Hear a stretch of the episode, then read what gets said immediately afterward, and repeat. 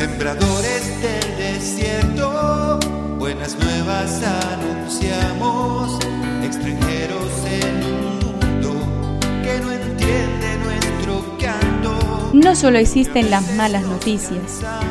Te invitamos a escuchar esta buena noticia que Jesús, que quiere renovar al hombre, hoy tiene para nosotros. Que me hable tu palabra, necesito hoy, Señor, de tu alimento.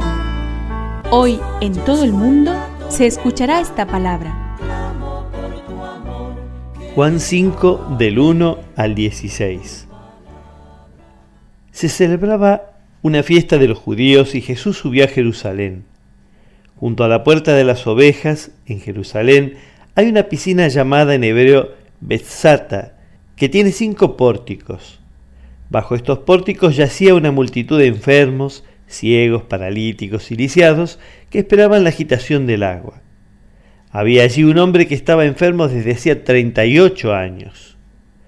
Al verlo tendido, y sabiendo que hacía tanto tiempo que estaba así, Jesús le preguntó: ¿Quieres curarte? Él respondió: Señor, no tengo a nadie que me sumerja en la piscina cuando el agua comienza a agitarse. Mientras yo voy, otro desciende antes. Jesús le dijo: Levántate, toma tu camilla y camina. Enseguida el hombre se curó, tomó su camilla y empezó a caminar. Era un sábado y los judíos dijeron entonces al que acababa de ser curado: Es sábado, no te está permitido llevar tu camilla.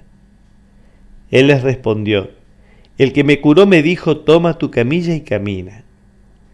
Ellos le preguntaron: ¿Quién es ese hombre que te dijo, toma tu camilla y camina? Pero el enfermo lo ignoraba, porque Jesús había desaparecido entre la multitud que estaba allí.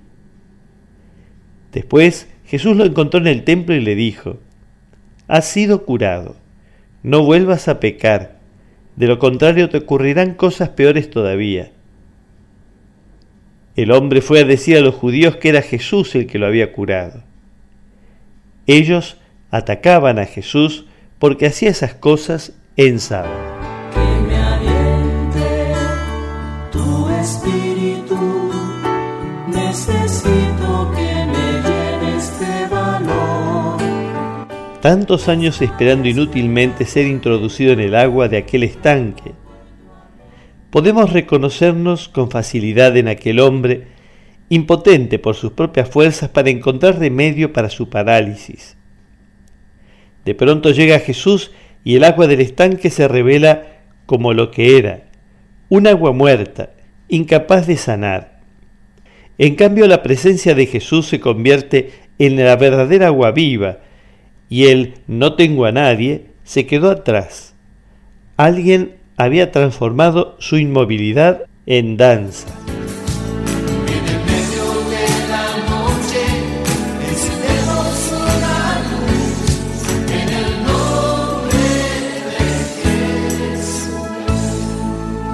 Es una contribución de la Parroquia Catedral para este tiempo en que Dios quiera renovar a su pueblo.